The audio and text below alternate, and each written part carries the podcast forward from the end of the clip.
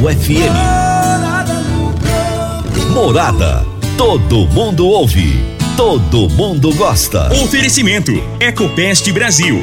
A melhor resposta no controle de roedores e carunchos. Conquista Supermercados. Apoiando o agronegócio. Cicobi Empresarial. 15 anos juntos com você. Parque Idiomas. Semente São Francisco. Quem planta São Francisco, planta qualidade. CJ Agrícola. Telefone 3612-3004. Divino Ronaldo. A voz do campo. Boa tarde, minha família do agro. Boa tarde, ouvintes do Morada no Campo. Seu programa diário para falarmos do agronegócio de um jeito fácil, de um jeito simples, de um jeito bem descomplicado, meu povo. É uma alegria estar com vocês. Eu estou aqui de segunda a sexta-feira, todos os dias, de meio-dia a uma, graças ao bom Deus, graças a Deus. Hoje foi o último dia do horário eleitoral. A partir de segunda-feira, já meio-dia cravado, começa o programa, trazendo para você os grandes atores do agronegócio desse nosso Brasil com os temas mais relevantes, mais importantes do agro. E hoje, hoje eu tenho dois gigantes aqui do meu lado. Eu estou com Luciano Jaime Guimarães, produtor rural, ex-presidente do Sindicato Rural de Rio Verde, tem uma bonita história no agronegócio e é eleitor ferrenho do Bolsonaro. E estou aqui com Flávio Faedo, que é produtor rural também respeitadíssimo, tem uma história na classista em Rio Verde também, não só em Rio Verde, mas é, no Brasil, é uma liderança e é, é eleitor ferrenho do Lula. E eu quero saber o seguinte: como será o Brasil em 2023 com Lula ou com Bolsonaro? O nosso programa de hoje, ao vivo, sendo transmitido pelo YouTube. Se você quer ver, é, não somente ouvir, né, mas quer ver o programa também, entra no YouTube agora, no canal da Morada. É Morada FM, Jean? Morada FM, não é? É Morada FM. É só procurar lá no YouTube Morada FM e você vai poder assistir a esse programa. Deixa eu ver aqui. É, blá, blá, blá, é, é Morada FM, isso mesmo, tá? Você pode nos assistir. E mandar perguntas também pelo WhatsApp 3621 4433. Deixa eu fazer o seguinte, já começar. Começar com o Faído. Prazer receber você aqui, Faído. Já, já é a segunda entrevista nossa aqui, né? Você já veio aqui uma Terceira, vez? Terceira? Opa, bom E demais. A né? primeira foi em duas etapas, né? Ah, foi! Contando a sua história, a minha É, história isso. com água. Foi. Boa tarde, boa tarde aos ouvintes da, da Morada do Sol. Luciano, Luciano, boa tarde ainda, ou bom dia, né? É um prazer estar aqui para a gente trocar algumas ideias aí, debater sobre o quadro político atual. Luciano Guimarães, não é a primeira vez que o senhor vem aqui também, não, né? Não, já, já, já tenho, já, já tenho um trieiro meio fundo aqui já. Seja bem-vindo, Luciano. Um abraço, obrigado, senhor, obrigado a todos os ouvintes aí, obrigado mais uma vez aí por abrir a porta e dar essa oportunidade pra gente fazer essa interação aqui, esse bate-papo aqui e levar informação. E é importante pelo seguinte, são dois grandes produtores rurais e a gente vai, vamos começar trazendo temas do agronegócio, não vamos, vamos falar de outros temas também. Infelizmente, nosso tempo é curto, mas eu vou é, começar perguntando o, o Faedo, por que que você vota no Lula? Ó, Divino, é, eu, eu voto no Lula porque quando o Lula foi candidato a primeira vez, eu estive com ele em Goiânia. Eu estive com ele em Goiânia, lá no Parque de Exposições de Goiânia. Tava ele, tava o José de Alencar, seu vice-presidente, que quase ninguém conhecia na época, né? O vice-presidente, o José de Alencar. Então, eh, a gente andando nos estandes, a gente enchia os estandes, aí às vezes o José de Alencar ficava de fora. E eu falava, deixa o homem entrar, ele é o vice-presidente, deixa ele entrar. Eu acompanhei o Lula na, nos estandes, acompanhei na caminhada e depois acompanhei o Lula na coletiva que ele deu para a imprensa. Ele fez uma coletiva onde estavam estava eh, a imprensa toda de Goiás e algumas pessoas do alguma também do Brasil na época. Isso em 2002, né? E o e o pessoal perguntou para o Lula, mas por que eh, perguntou sobre o agronegócio, né? E colocou algumas questões de medo, né? De como era de praxe na época. E tem hoje também um pouco disso também. Colocar medo nas pessoas em relação ao Lula. Aí o Lula falou assim: Eu nem sei por que, que vocês têm medo de mim. Eu fui o primeiro sindicalista que fui para a Alemanha sentar para negociar. E eu vou dizer uma coisa para vocês, e eu gravei isso, nunca esqueci o que o Lula falou. Eu vou dizer uma coisa para vocês em relação ao agronegócio. Eu vou aumentar os valores da agricultura familiar e do pequeno produtor. Vou fazer uma política pro médio produtor. Vou fortalecer o cooperativismo e fomentar a abertura de novas cooperativas no Brasil. E vou garantir a agricultura empresarial. E a partir dali, o que, que aconteceu no governo Lula? Ele cumpriu com tudo que ele falou. E nesse tempo aqui que nós temos aqui, a gente vai comentar algumas coisas que aconteceram no governo Lula. Então, assim, é uma pessoa que é de palavra. O que ele falou em sua entrevista, ele cumpriu com a classe agrícola plenamente. Luciano, por que, que você vota no Bolsonaro? Eu vejo no, no Bolsonaro hoje, o Divino, é, transparência. Eu vejo corrupção zero. Eu vejo legalidade. Eu vejo acabar com as obras inacabáveis no Brasil, obras de 30 anos, 20 anos. Eu vejo sonho das pessoas. Eu vejo prosperidade. Eu vejo o amor à pátria. O Brasil voltou a ter a sua bandeira estampada por todos os cantos. Tudo quanto é buraco que você entra hoje, você vê a valorização da bandeira, você vê a valorização da nossa pátria. Isso tem trazido é, muita segurança para gente.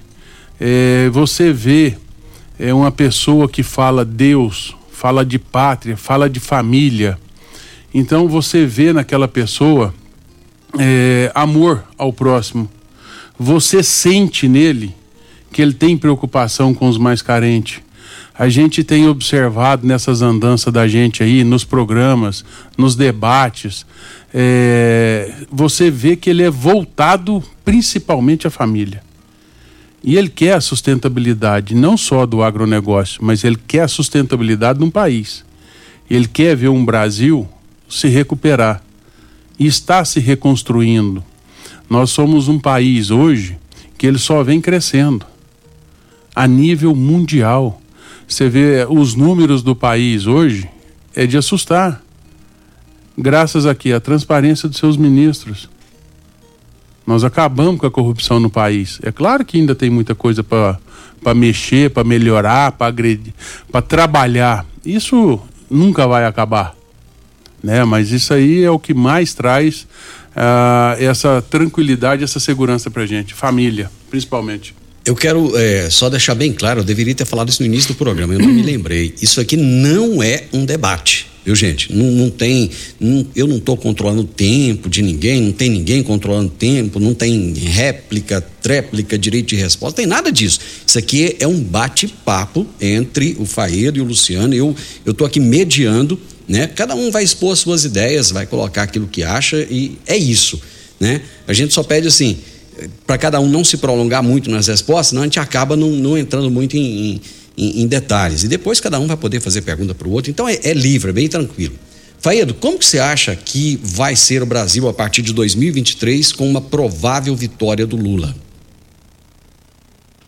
Divino, eu, eu não sei se nós entramos ainda no debate do agronegócio ou já pulamos essa parte do agronegócio. Nós vamos falar de né? agronegócio, né? vamos falar de, de assuntos é, diversos. Fique assim, à vontade. Fique eu fiz uma introdução em relação certo. ao uhum. que o Lula falou. Certo. E eu vou continuar falando um pouquinho okay. disso. Perfeito. Porque, perfeito. Porque assim, quando o Lula pegou é, o, o, Brasil em 2002, é, a inflação estava caminhando para ir para 27%. Já tinha passado o patamar de 12%. É, o endividamento da classe agrícola era enorme. A inadimplência com o Banco do Brasil era em torno de 75% de inadimplentes. Mais a inadimplência que tinha também em relação às empresas. É, muitos produtores devendo para empresas também. Então foi um período onde eu estive presente em Brasília, no início do governo Lula, onde nós fomos reivindicar reivindicar, eu sendo do Partido dos Trabalhadores, eu estava lá, junto com a classe, reivindicando com o Lula, pra, é, reivindicando com do, com, do governo Lula, para o governo Lula, a solução para os problemas do endividamento é, do agricultor. Porque nós estávamos numa situação de inadimplência total. E sem condição de continuar pagando as contas que nós devíamos e também sem condição de até de continuar plantando. E com as negociações que foram feitas, uh, o, o, governo renegociou a dívida do produtor, que foi em torno de 85 bilhões, 85 bilhões eh, de reais na época, deu prazo para pagar e também com juros adequados para o pagamento dessa dívida. Num período posterior também eh, prorrogou a securitização, que foi até 2025 com juros de 3% ao, ao ano. Então, o governo, a partir dali, do, de resolver o problema do endividamento, ele resolveu o problema de uma grande parcela dos produtores. Além da questão do, de resol, resolver o problema do endividamento, é, o governo também é, colocou à disposição da classe agrícola os financiamentos de custeio e de investimento. A partir dali, nunca mais faltou dinheiro nem para custeio e nem, nem para investimento, e com juros baratos, com juros onde o, o produtor é, conseguiu levar a sua atividade e fazer com que a agricultura fosse alavancando.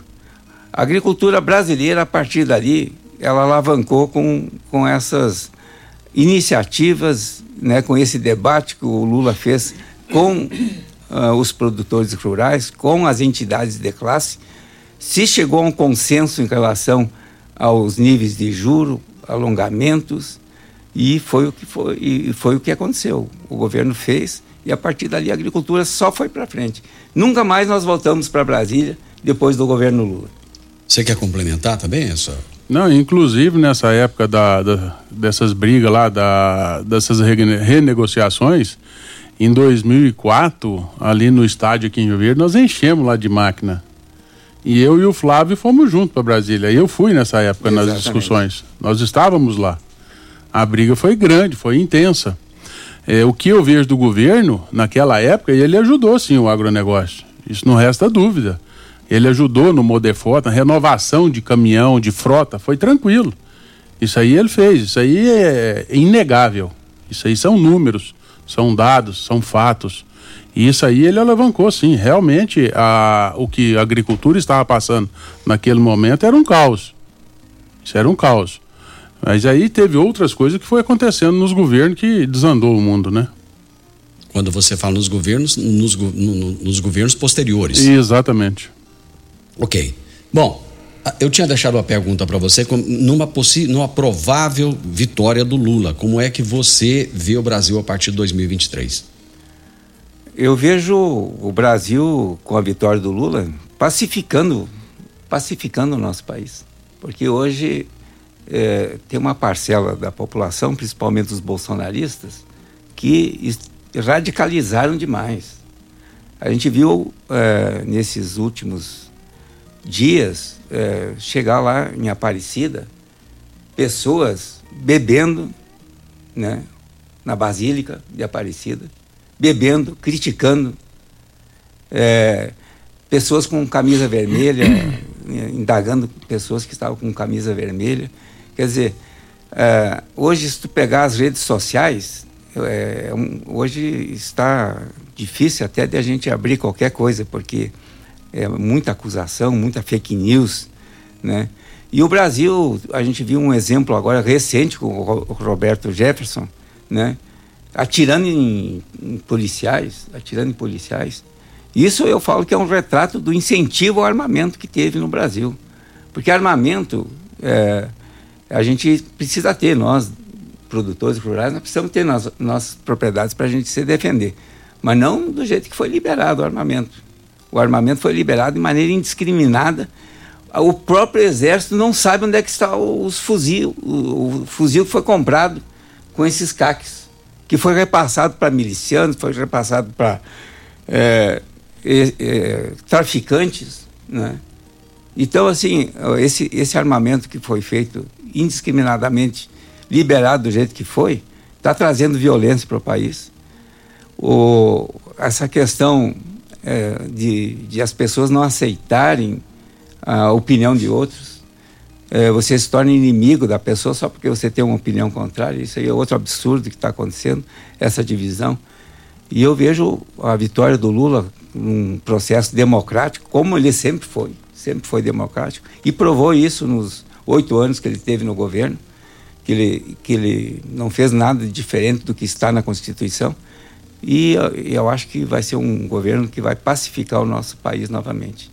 Vai trazer a liberdade, liberdade de, de imprensa, liberdade religiosa. Quer dizer que o pessoal, o Luciano falou da questão da bandeira, Luciano.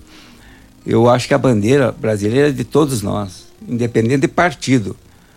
A bandeira do Bolsonaro é o PL. O PL é o partido dele. Partido do Valdemar, da Costa Neto, que esteve envolvido em vários problemas de corrupção também. Ali a bandeira dele é a bandeira azul.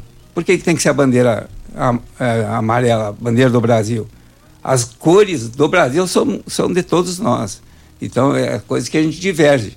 Falar que isso aí, ó, pátria, né? Deus, pátria e família, isso é de todos nós. Nós todos temos família, nós todos prezamos pela família, independente de partido que esteja, independente de governo que esteja. Nós nós somos todos família. Isso aí já era do integralismo. Isso aqui, ó, foi também do nazismo. Essas mesmas palavras, Deus, pátria amada. Você vai resgatando uma coisa que não é sua, ela é de todos. Deus, família e pátria de todos nós, independente de partido. Então é umas coisas que a gente diverge em relação a isso. Porque eu nunca vi o Lula falar contra a religião, eu nunca vi o Lula falar contra a família e nunca vi o Lula falar contra a nossa pátria. Né? Ele sempre buscou uma unidade em relação a isso. Eu, eu tenho um intervalo comercial, eu vou até ver com, com, com a direção da emissora se me permite é, postergar os comerciais, porque senão a nossa prosa aqui não vai render muito. Eu gostaria de te ouvir o, Luciano, a respeito de tudo isso que, que o Faído colocou. O que, o que que eu vejo? Deus, pátria, família. Isso aí é. O problema, é, Flávio, é que você vê um pregar e você não vê o outro pregar isso em momento nenhum. É, o Brasil, desde a posse do Lula, é, quando ele tomou posse lá em Brasília, não tinha nenhuma bandeira verde, amarela e azul. Não tinha uma bandeira do Brasil. Na posse dele, você olha nas fotos hoje, a gente vê, já era as bandeiras vermelhas. É, quando ele fala que, que vai defender, que vai trabalhar, o que, que eu vejo hoje no governo PT? O que eu vejo no governo PT hoje, na pessoa do Lula, é que a gente está entregando e vai entregar, quem optar por ele, é que vai entregar o Brasil a uma pessoa que saqueou os cofres. Ele saqueou os cofres. Os ministérios deles, junto com a Dilma, que é um segmento das mesmas pessoas sempre, é que vão continuar saqueando os cofres do, do país. Olha, quantos bilhões foi devolvido? Quase 300 bilhões foram devolvidos aos cofres brasileiros de dinheiro que foi tirado do país. Os investimentos que o governo fala, ele fala ainda, ele ainda defende é, em defender que o Brasil tem que vender tecnologia. Qual é a tecnologia que a gente escutou ele falar que vai vender? Ele vai pegar o dinheiro do BNDES, vai levar lá para fora, vai pegar as empreiteiras do Brasil e vai colocar lá fora para exercer as obras. Essa é a tecnologia que ele vende. Tecnologia que a gente vende é a gente na agricultura, é a gente vender, por exemplo, um país que não tem um plantio direto, igual você, sua pessoa, é, foi um pioneiro aqui em Goiás, no Brasil. A gente sabe disso. A gente tira o chapéu para sua pessoa nesse ponto. É, isso é vender tecnologia. Não é pegar o dinheiro do Brasil e levar lá para fora e falar assim, ó, tô vendendo tecnologia. Não é por aí. A, a questão do, do, do Bolsonaro nessa questão da família, dessas coisas, ele está resgatando. Eu vejo no, no, um, um, desastre hoje no Brasil, o maior desastre dele hoje é, é, é o STF no, do seu Alexandre de Moraes e o STE. Aquelas pílulas. Hã? TSE, Tribunal. TSE, o eleitoral. Okay. Uhum. Aquelas pílulas que é disparada para as rádios aí, olha o que, que, que, que eles estão fazendo. O cara já está entrando com, com, com esse aparato da, da, do judiciário já corrompendo tudo. Ele já está entrando corrompendo. De que maneira? Olha, olha a barbaridade da fake news que ele fez na questão do salário. Falar que vai tirar o 13 terceiro, que vai tirar férias e que não vai corrigir o salário. Olha a propaganda que eles estão fazendo. Como que o STE e o STF deixa? Como que eles não fazem nada, sendo que é eles que passam? Ah, porque o cara lá mandou errado, tá suspenso, mandou embora. Tá errado, não é por aí. E no Brasil, hoje, a realidade é essa. Se você não parar, não parar o STF e o ST, o, o eleitoral, TSE. se não parar, se não fizer uma modernização, extinguir não, não o órgão, mas as pessoas. Aquelas pessoas têm que sair todas. Até o que o Bolsonaro fala que colocou, tem que tirar tudo. Aquilo ali, a pessoa tem que entrar ali é por capacidade, é por mérito, é por libado, labado, libado. Saber, é saber. Libado, acho que é essa a palavra. Então, assim, a pessoa tem que entrar ali, é por isso. Não é pegar, buscar. Eu estava vendo agora um meio de comunicação aí, quando o, o, Alexandre Moraes foi indicado, a faculdade que ele estudou, eles fizeram um baixo assinado de duzentas e tantas mil assinaturas para não deixar ele entrar lá foi ignorado. Quem que pegou? O Randolph e a. E aquela outra deputada lá do PT lá. A Gleice. Gleice. Eles que pegaram o baixo assinado. E não fizeram nada. E deixaram. Por quê? Porque é o lado dele, é o aparato deles. É isso que eles querem. E isso é errado. Isso é errado. O PT lá atrás pro agronegócio foi fantástico. Mas hoje ele vai ser um desastre mundial. Mundial. Porque as pessoas são as mesmas que estão amparando e acompanhando o Lula. O Bolsonaro vai fazer uma palestra, ele vai em um comício, ele vai num lugar, ele vai onde está todo mundo, cidadão de bem. O Lula foi lá na favela, lá na favela é cheio de pessoas trabalhadoras que acordam 4 horas da manhã e chegam em casa muitas vezes 9, 10 da noite. São pessoas que trabalham. Trabalham. Lá tem muita gente trabalhadora. Mas lá tem facção.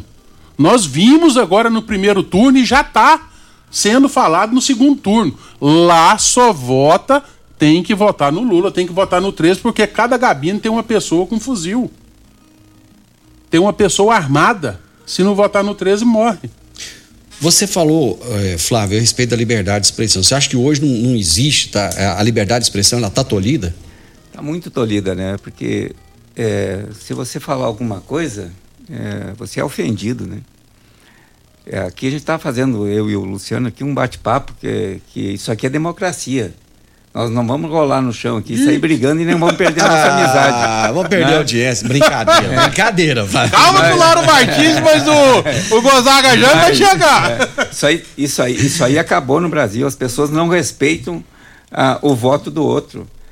É, eu respeito o voto de cada um. Se, eu, se a pessoa escolheu votar no Bolsonaro, respeito. Agora, se, se eu falar que voto no Lula, a pessoa não me respeita. Sabe? Então tem umas coisas assim que não dá para entender o que está acontecendo com a mente humana e por que, que acha que não pode existir o outro lado. Mas não, não pode existir que, oposição. Você não acha que isso é liberdade isso de expressar? Porque as pessoas têm hoje não, liber... na mão a, a possibilidade de se expressar, a modernidade da comunicação não levou não, essa você liberdade? Você pode se expressar, mas você não precisa ofender a, as outras pessoas. Você não precisa julgar as outras pessoas do jeito que está sendo julgada, porque daí você não presta. Se você não, não pensa como eu, aí você não presta. Aí você não é da família, aí você não é de Deus, aí você não tem religião. Isso aí não existe.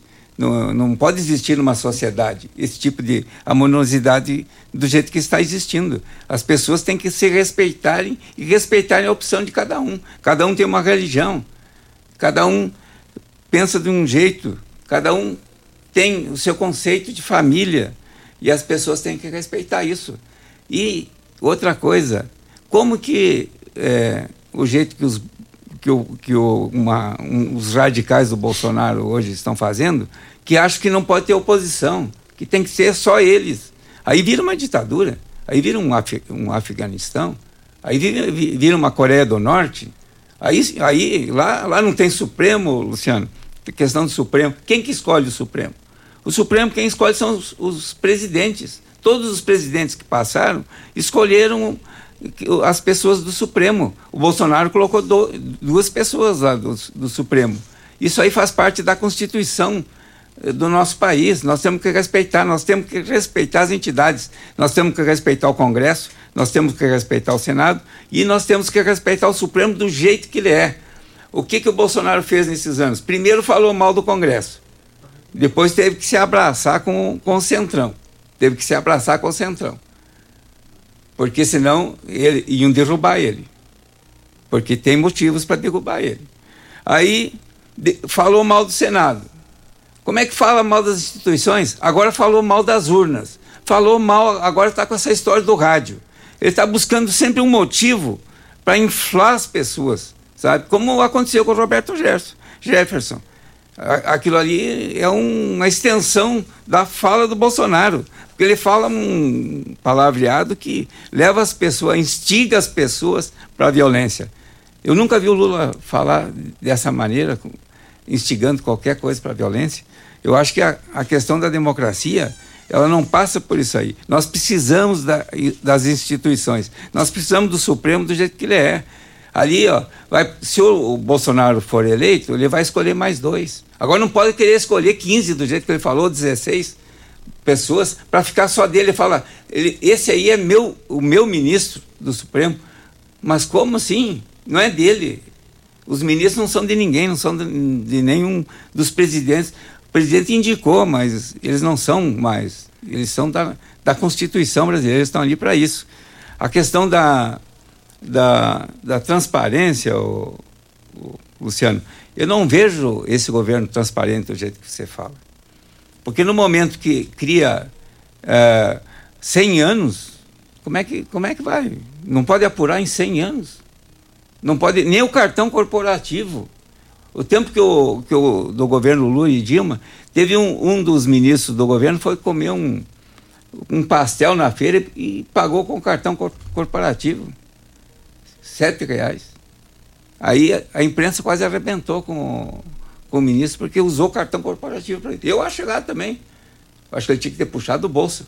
Né? Agora, o, o, o gasto do, do governo, do, do Bolsonaro, ninguém sabe quanto que ele gasta no, no, no cartão corporativo. Para que esconder isso? Para que esconder? Cadê a transparência nisso? Então é por aí o caminho. Eu acho que a transparência ela tem que estar em tudo, né? E não pode ter orçamento secreto, esse tipo de coisa que aconteceu no Brasil. Isso aí não pode acontecer de jeito nenhum. A população tem que saber aonde que está indo o dinheiro nosso. Quanto custou aquelas máquinas que foram compradas, que foram entregues para as prefeituras? Aqueles show lá que aconteceu, né? Esse dinheiro todo que foi enviado para as prefeituras através do, dos deputados, cadê a transparência nisso aí? Cadê os valores? Para a população saber se não foi compras superfaturadas. Isso aí vai ser investigado amanhã depois, com certeza vai aparecer. Como já apareceu cidade lá que arrancaram quase todos os dentes da, das pessoas para nota de, de extração de dente, que tinha que arrancar quase todos os dentes da população inteira, né? Que era o valor do dinheiro desviado. Foi dinheiro desviado, nota para desviar dinheiro. Quer dizer, não tem transparência em orçamento secreto. Liberdade de expressão, você acha que está sendo tolhida hoje, Luciano? Não, nós não temos. Está todo mundo se calando, aí.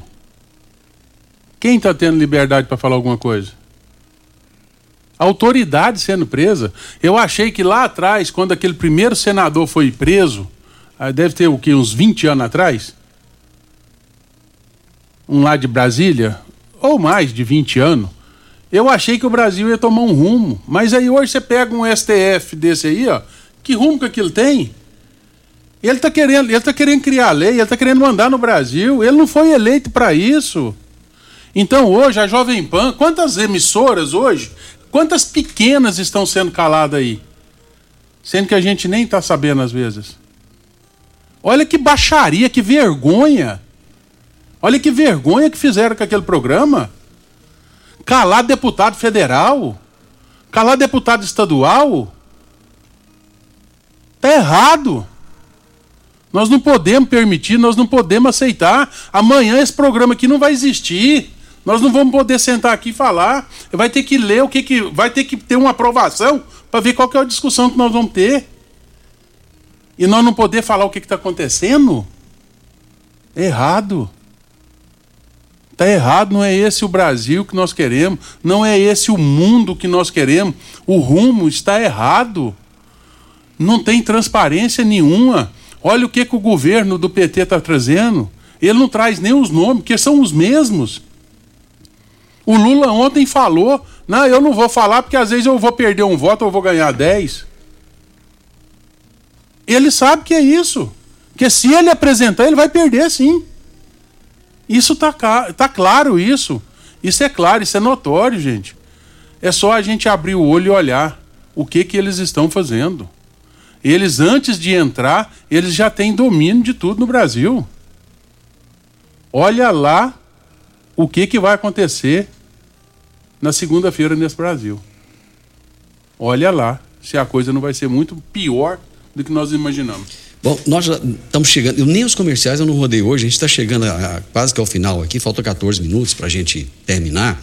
Então, assim, vamos diminuir o tempo máximo das respostas para a gente poder é, é, perguntar ainda.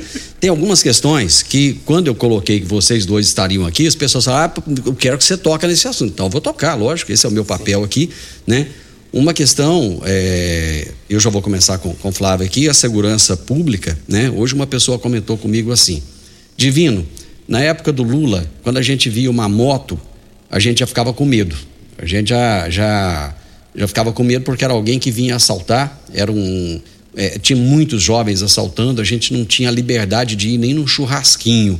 Você concorda com essa afirmação dessa pessoa? Olha, Divino, não. Eu, assim, eu acho que a questão da violência a gente está vendo no dia a dia aí, né? No dia a dia hoje ainda você está. Ah, hoje a, até mudou um pouco, porque hoje o pessoal está te roubando aí né, através do celular, né? Hoje não, mas é digital, isso, né? isso tinha também. Mas, mas agora que... aumentou muito, Sim. né? Agora, a, as ações, por exemplo, vamos botar o exemplo de Rio Verde, né? Rio hum. Verde tem uma ação muito efetiva das, da polícia daqui. O estado de Goiás é muito efetivo. Certo. Tem vindo, tem vindo lá do Rio de Janeiro policiais aqui para ver como é que é a patrulha rural. Que teve algumas in, iniciativas aqui que ajudaram demais. Quer dizer, a, a polícia de Goiás é muito efetiva em relação a isso. Mas a gente não vê em, alguns outros estados isso aí, que, que é muito preocupante ainda, né? O nível de violência ainda. Mas eu, eu, eu falo que é, essa questão que o Luciano colocou antes, né? Da, da, da preocupação do que pode acontecer, eu falo assim que a questão do flerte em relação a que quando é que você perde a tua liberdade? Quando é que você perde a tua liberdade de falar? Principalmente na questão da ditadura. Isso sim. Quando você não dá uma resposta adequada, por exemplo, à imprensa. Quando, quando o presidente Lula estava no poder, o tanto de, de pessoas, vou te dar o exemplo do Reinaldo Azevedo, o tanto que o Reinaldo Azevedo batia, batia no Lula.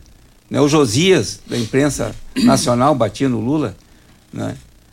Então, assim, ó, vê se o Lula alguma vez tentou interferir no que era falado na imprensa. Nunca.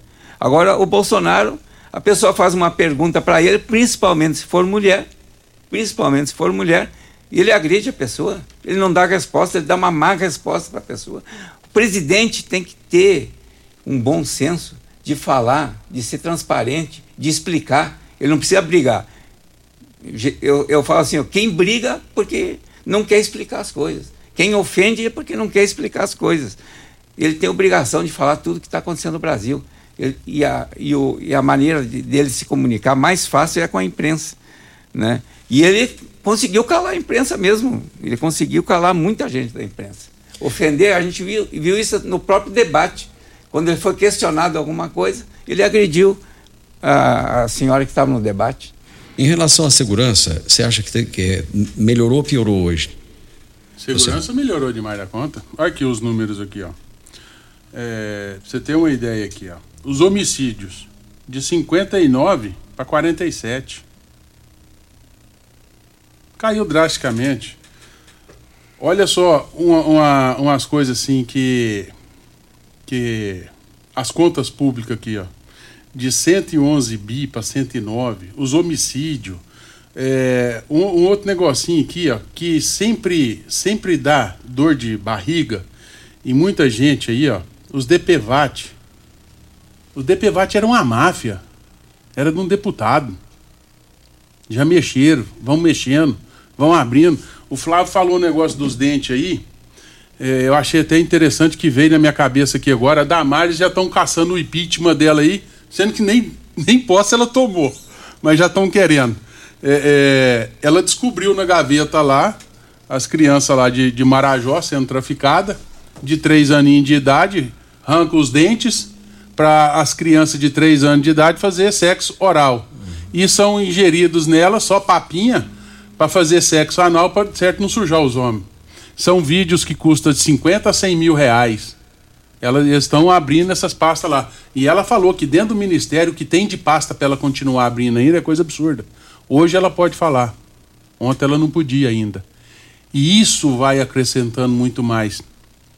O negócio do, do Jefferson lá, dos CAC, dessas coisas, Flávio, para a gente pegar um CAC ele tem um processo. A gente faz o, o psicotécnico, você vai no clube de tiro, você tem que dar tiro. Então tem tudo um parâmetro para fazer. Essa questão de arma que foi para os morros, que foi para esses lugares, às vezes hoje está entrando até uma, arma legalizada, mas antes era tudo contrabandeada. Então, nessa questão de arma hoje, o Brasil ele está um país mais seguro. Hoje o campo está seguro. O Flávio, meu medo maior de tudo isso, você vê só da expectativa do Lula ia ganhar no primeiro turno. Nós tivemos 12 invasão de terra aqui no raio de, dos municípios de Rio Verde. 12. 12 invasões de terra. Então você vê que quando vai para esse lado, é só vem para o lado ruim. Só vem para invasão, você só vê o lado da maldade. Você não vê nessas propostas deles as coisas boas. Falar assim, não, nós podemos confiar, nós podemos acreditar. Hoje, o atual governo sendo reeleito, ele vai ter mais tranquilidade para trabalhar. Por quê? Ele conseguiu fazer deputado federal e conseguiu fazer senadores. Por que, que ele conseguiu fazer senador e deputado federal? É porque quando entregavam a obra, o presidente chegava lá e falava assim, ó, isso aqui, quem, quem geriu isso aqui foi o Flávio. Quem fez essa obra foi, foi na secretaria, no ministério dele. Ele deu nome aos bois, ele criou as pessoas, ele trouxe as pessoas, ele não tem vaidade. Quem que o Lula quis crescer junto com ele? Ninguém. Não deu oportunidade para ninguém. Hoje ele é sozinho. O Lula morre amanhã, o PT acaba. Tem algumas perguntas que, que, que, me enviaram e que eu vou trazer aqui. Tem uma, tem uma, uma questão do Clertan aí, tá, tá na ponta aí já? Vamos, vamos trazer para o pessoal ouvir aqui e comentar.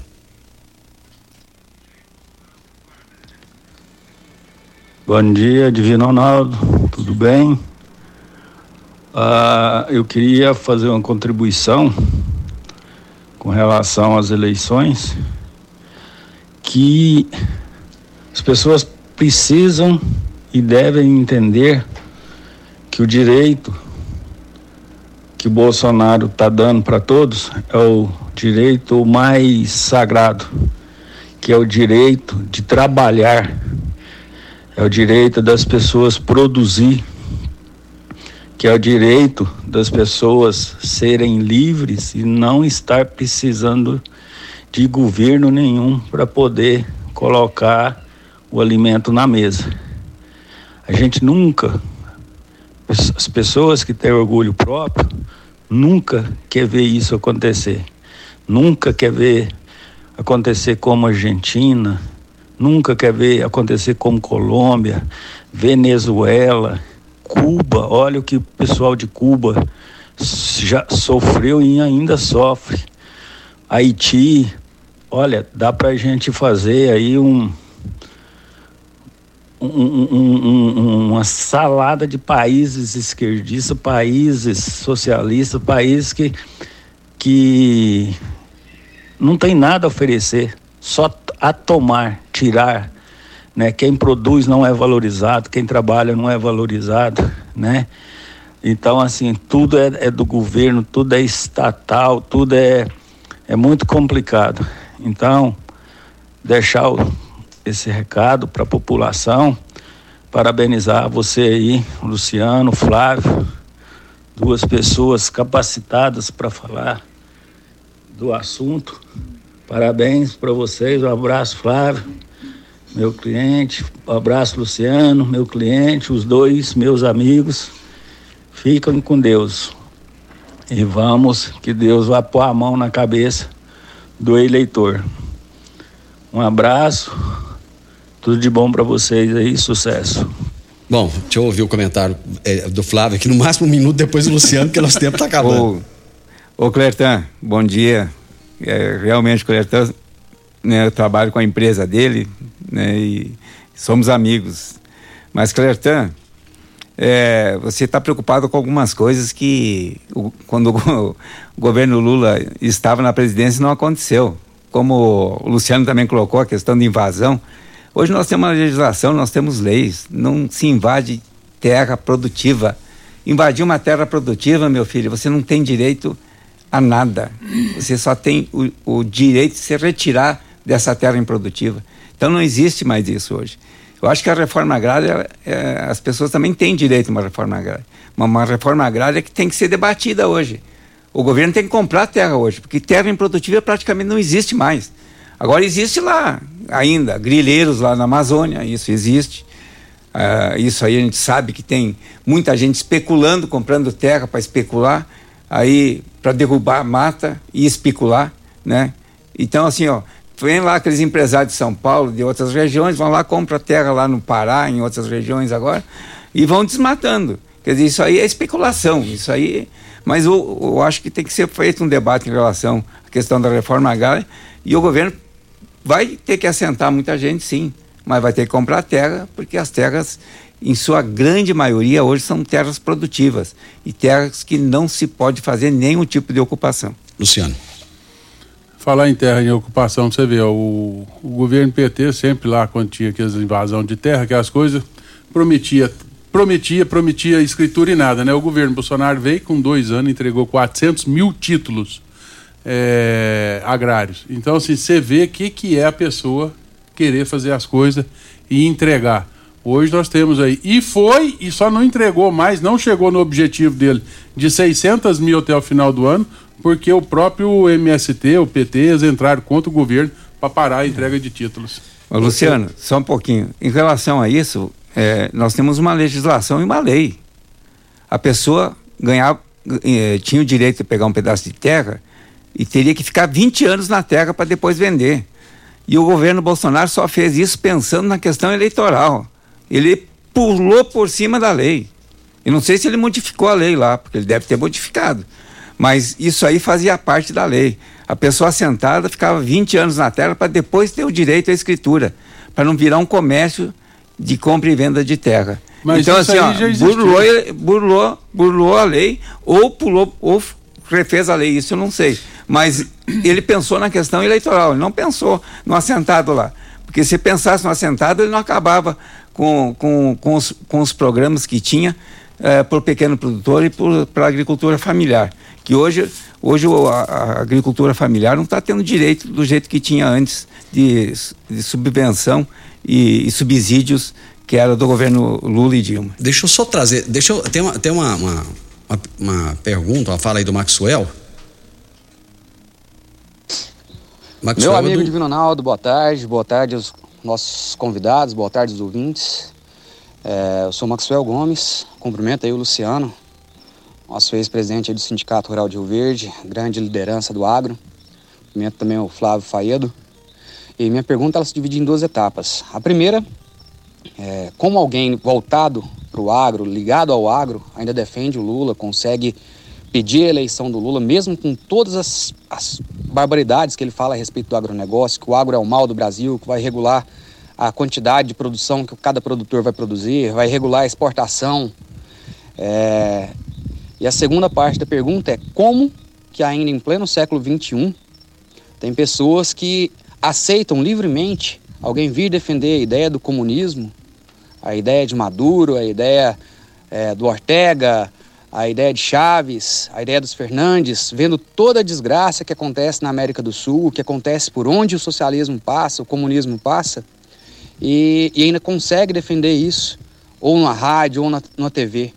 É, se os convidados não acham que o comunismo, assim como o nazismo, deveria ser considerado crime.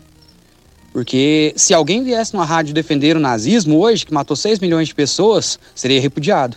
Mas pessoas vêm livremente defender o comunismo, que matou mais de 100 milhões de pessoas e hoje ainda mata aí na América do Sul, nos países africanos, onde a gente consegue ver o rastro do comunismo é um rastro de sangue. Então a pergunta é essa: como que alguém ainda defende o Lula sendo do agro e como que o comunismo ainda é livremente defendido enquanto o nazismo é condenado? Sendo que os dois deveriam ser Bom, igualmente é, condenados. Essa resposta é simples.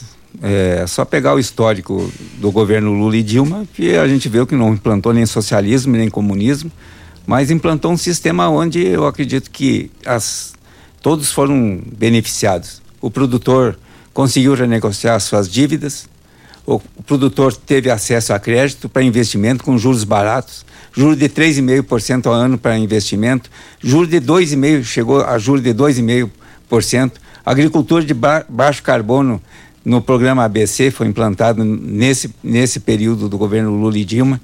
Quer dizer, buscou mercados internacionais, aumentou as exportações brasileiras, pensou no agronegócio como um todo. É esse é o, é o que eu defendo. Agora, comunismo, esse negócio, isso aí, isso aí é papo furado, isso é papo para botar medo nas pessoas. Não existe isso. Não existiu no governo Lula, nem no governo Dilma, existiu qualquer passo para frente em direção ao socialismo ou ao comunismo aqui no Brasil. Houve uma distribuição eh, de renda fantástica, houve aumento, uh, um aumento fantástico de empregos, foi criado mais de 11 milhões de empregos com carteira assinada. Uh, as pessoas saíram da classe da classe E para a classe para classe D, da D para a classe C, ou, ou da, da, da, classe C para a classe B, houve um, um, um aumento é, significativo do potencial de compra das pessoas, do pessoal do bem-estar. Quer dizer, eu não vejo aonde esse sistema que o Lula é, e a Dilma colocaram no país seja qualquer ligação com o comunismo. E outra coisa, é, que eu saiba, ele defende é o processo democrático no Brasil. Agora, avançar para o lado da ditadura, não reconhecendo as, as entidades, nem Supremo, é, nem, nem uh, o Senado e também nem os a, a, Câmara dos Deputados, isso é o primeiro passo para uma ditadura. Querer botar mais, é, mais ministros lá no Supremo, isso aí é o primeiro passo para uma ditadura. Aí sim, aí vira uma Venezuela. Aí é o caminho para a ditadura. Se pegar os vídeos passados do Bolsonaro, o que, que ele faria? Só esse país só vai melhorar o dia que implantar a ditadura no país. Então, nós estamos lutando é pela democracia, para o bem-estar da população e não estamos lutando pelo comunismo, não, de jeito nenhum, porque eu não sou comunista, uh, eu defendo uma sociedade mais igualitária. Luciano. Nós já passamos do horário, mas vamos só para finalizar. Olha, aqui. Flávio, assim, eu vou discordar de você um pouco nesse, nesse ponto aí, porque tem muitos vídeos do Lula que a gente vê ele falando, ele dando discurso, dando depoimento, aonde ele prega que eles vão implantar o comunismo no Brasil, sim. Desde quando ele tinha cabelo e barba preta, e você vem acompanhando esses vídeos, você vem, olha, eu, eu fiquei assim, é, já tem uns três, quatro meses que eu venho acompanhando muita coisa e a gente vê realmente é, que a implantação ela é, in, é, é, é, ela vai acontecer. Isso aí ela vai acontecer porque eles estão trabalhando para isso, eles estão projetando isso. Isso aí não tem como a gente fugir porque é, é, é da própria boca dele que a gente escuta essa, esse, esse lado para o comunismo. É, essa questão do Supremo Tribunal, gente, nós precisamos rever isso. Isso aí lá as pessoas têm que entrar lá é por competência. E aquilo ali tem que sair todo mundo e entrar por competência. Senhores, eu ficaria aqui até a tarde falando com vocês. Infelizmente, eu já extrapolei o tempo, já estou no, no, tempo do Jean. Muito obrigado, Flávio. Foi um prazer valeu. ter você aqui. Muito valeu. obrigado. Obrigado a todos. Foi uma grande oportunidade de debater, colocar para a sociedade o pensamento que a gente tem Né? E vou dizer uma coisa, Luciano, se for implantado qualquer sentido do, do, sistema de comunismo, eu vou ser um cara que vai lutar contra isso, sabe? Mas eu acredito que o Lula não vai fazer isso. Ele é um, uma pessoa democrática. A gente vê as pessoas que estão apoiando ele hoje são pessoas democráticas.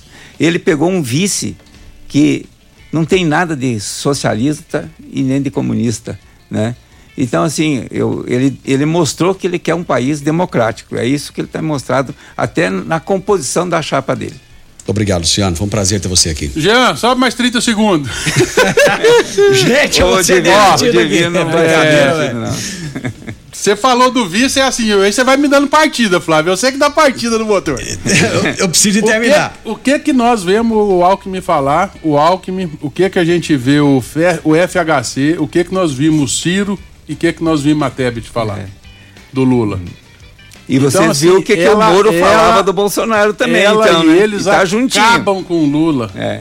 E, e hoje estão tudo junto é. com o Lula. Mas Olha o... os vídeos do, Flávio, do, acabou, do, do, do Acabou. Acabou, né? Mas o Moro tá juntinho. Mas eu peço o voto pro 22. Segunda-feira estarei junto com vocês. Até lá. Tchau, tchau. Agora eu dei a briga, né?